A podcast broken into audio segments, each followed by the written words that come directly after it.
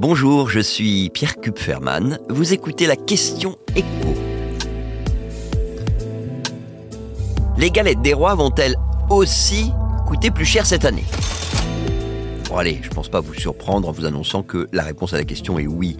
Le gâteau le plus consommé au mois de janvier subit à la fois la hausse du prix des matières premières et celle de l'énergie.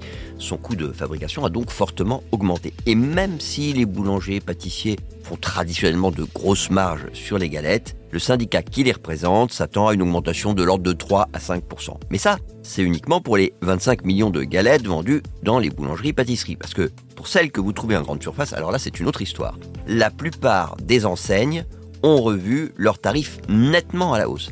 Carrefour se contentera d'une hausse de 7,5%, mais ce sera deux fois plus chez Auchan, avec une galette familiale en hausse de 1 euro. Et d'une façon générale, d'ailleurs, ce 1 euro de plus, ça va être la règle cette année. C'est le cas euh, chez Picard, mais aussi chez Lidl. Sauf que chez Lidl, on part de plus bas, donc euh, forcément, euh, ça correspond à une augmentation nettement plus importante, 25% de plus.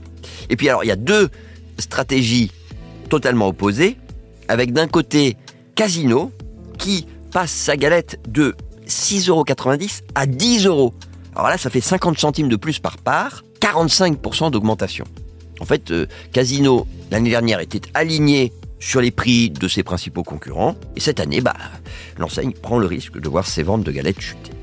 Et puis, il y a le cas Intermarché, totalement opposé. Hein. L'année dernière, c'est Intermarché qui avait choisi de vendre ses galettes nettement plus chères que ses concurrents. Et cette année, bah, il revient à un prix comparable, ce qui fait que sa galette coûte cette année 22% de moins que l'année dernière.